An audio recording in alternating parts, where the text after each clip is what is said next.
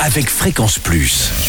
Surprenez votre famille et vos amis grâce au grand chef de Bourgogne-Franche-Comté. Cette semaine, je suis à Pouilly en Auxois en Côte d'Or, toujours en compagnie du chef Anthony Bonardo dans les cuisines du restaurant L'Hôtel de la Poste. Bonjour chef. Bonjour Charlie. Alors, nouvel épisode.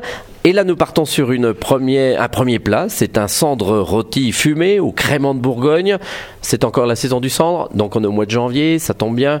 Comment on le choisit? Alors le cendre, il vaut mieux le choisir assez épais. Donc on va prendre euh, des, des pièces qui sont entre 4 et 5 kilos déjà. D'accord Ensuite on va, la- on va le ramener à la maison et puis on va, on va lever les filets.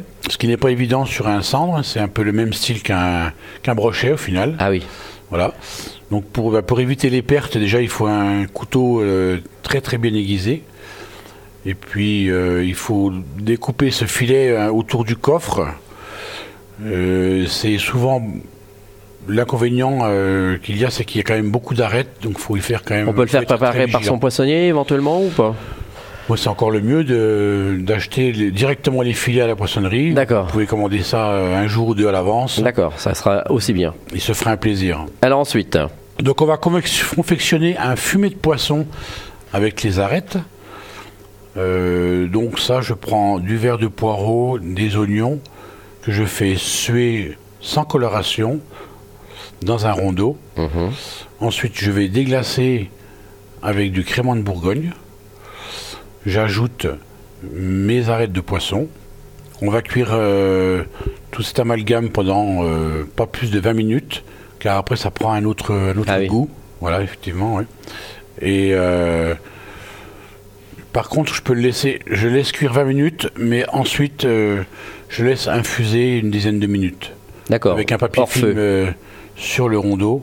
Ce qui va donner quoi Un petit peu plus de. Ça peut, ça donne le côté, enfin, ça va sentir un peu plus le poisson. euh, disons qu'on va, voilà, on va accentuer le goût du, du poisson. D'accord.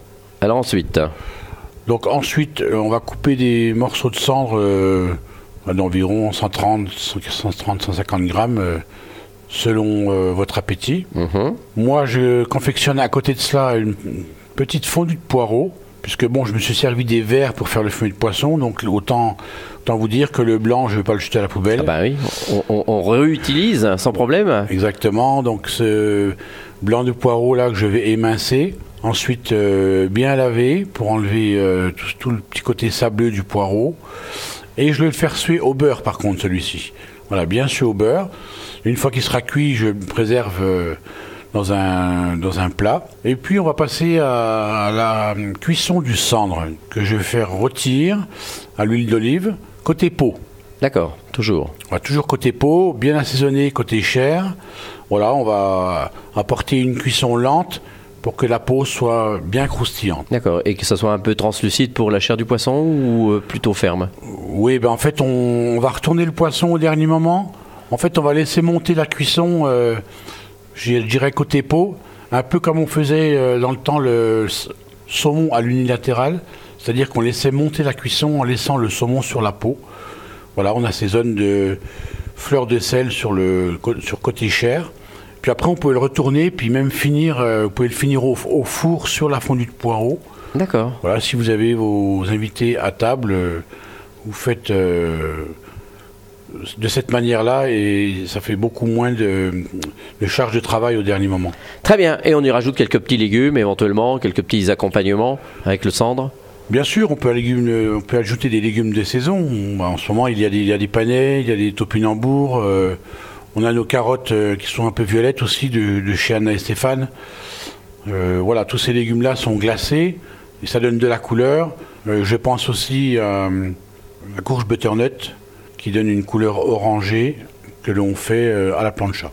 Très bien, merci chef pour cette nouvelle recette. Merci, merci Anthony Bonardo, ici dans les cuisines du restaurant L'Hôtel de la Poste. Alors n'oubliez pas qu'il y a un menu pour deux personnes à gagner dans ce beau restaurant. Alors envoyez vite papy par SMS dès maintenant au 7 14 15, papy au 7 14 15. Alors bonne chance à tous. Prochain épisode, on partira sur une jambonnette de volaille. Et d'ici là, chouchoutez vos papilles.